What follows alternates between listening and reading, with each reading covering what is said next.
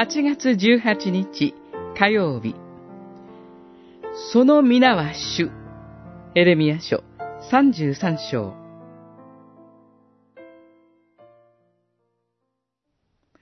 主はこう言われる。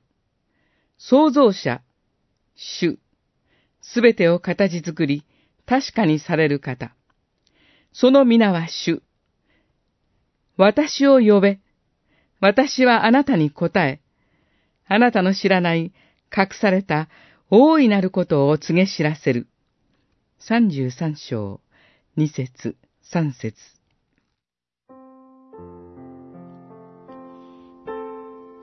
ここでは、再びという言葉がキーワードになっています。10、12、13節に繰り返し登場し、11節では、初めの時のように回復するとあります。回復とはまさに再び元の状態に戻すことです。この回復のために鍵となる存在がおられます。それが15節に登場するダビデのための若枝です。この若枝は23章5、6節でもそうですが、ここでもダビデのために王座につくものと言われます。公平と正義をもって国を治めるお方です。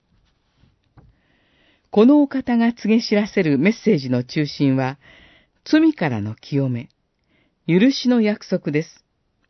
主は契約に従って、この約束を果たしてくださいます。神は、イエス・キリストを中保者として、恵みの契約を結ばれました。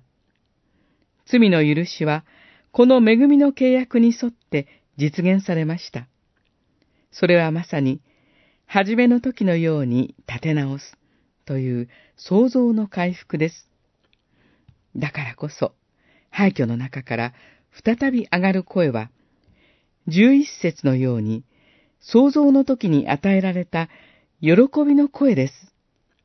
教会の礼拝は、私たちをこの賛美を捧げる喜びへと招きます。